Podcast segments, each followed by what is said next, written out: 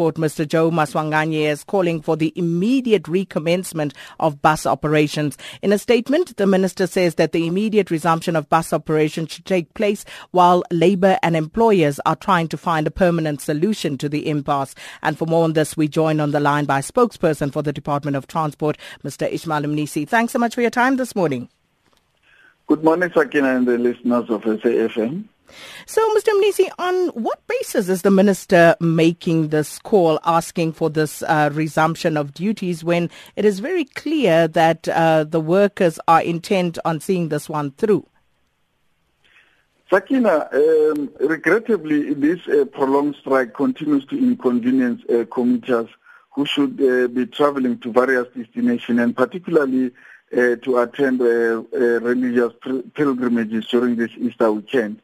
And this is the basis for the call of the minister to say uh, the speedy resolution of this impasse will make sure that we restore the confidence in the bus industry uh, so that it grows uh, to be an industry of choice by many South Africans. So, has this message from the minister reached uh, the uh, unions and also the uh, bus owners, the, oper- the employers, and what has been the response from them?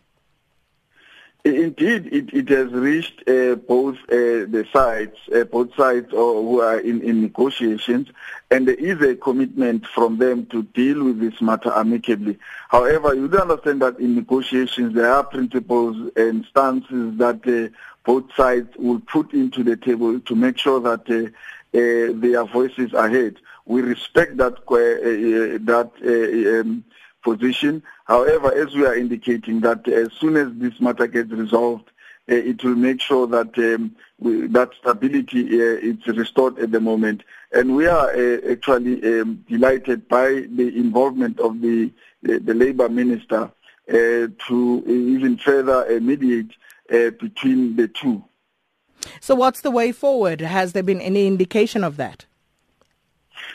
Well, uh, uh, negotiations, as uh, we understand, they are currently ongoing, and uh, we want to, you know, uh, hope that uh, it will be resolved soon. As now we are picking up, we are already actually in the in the in the in the Easter weekend, and we hope that as they negotiate, they will bear that in mind and make sure that um, for those that are going to take late travels they will be accommodated in buses and they will also be able to be returned back to various destinations.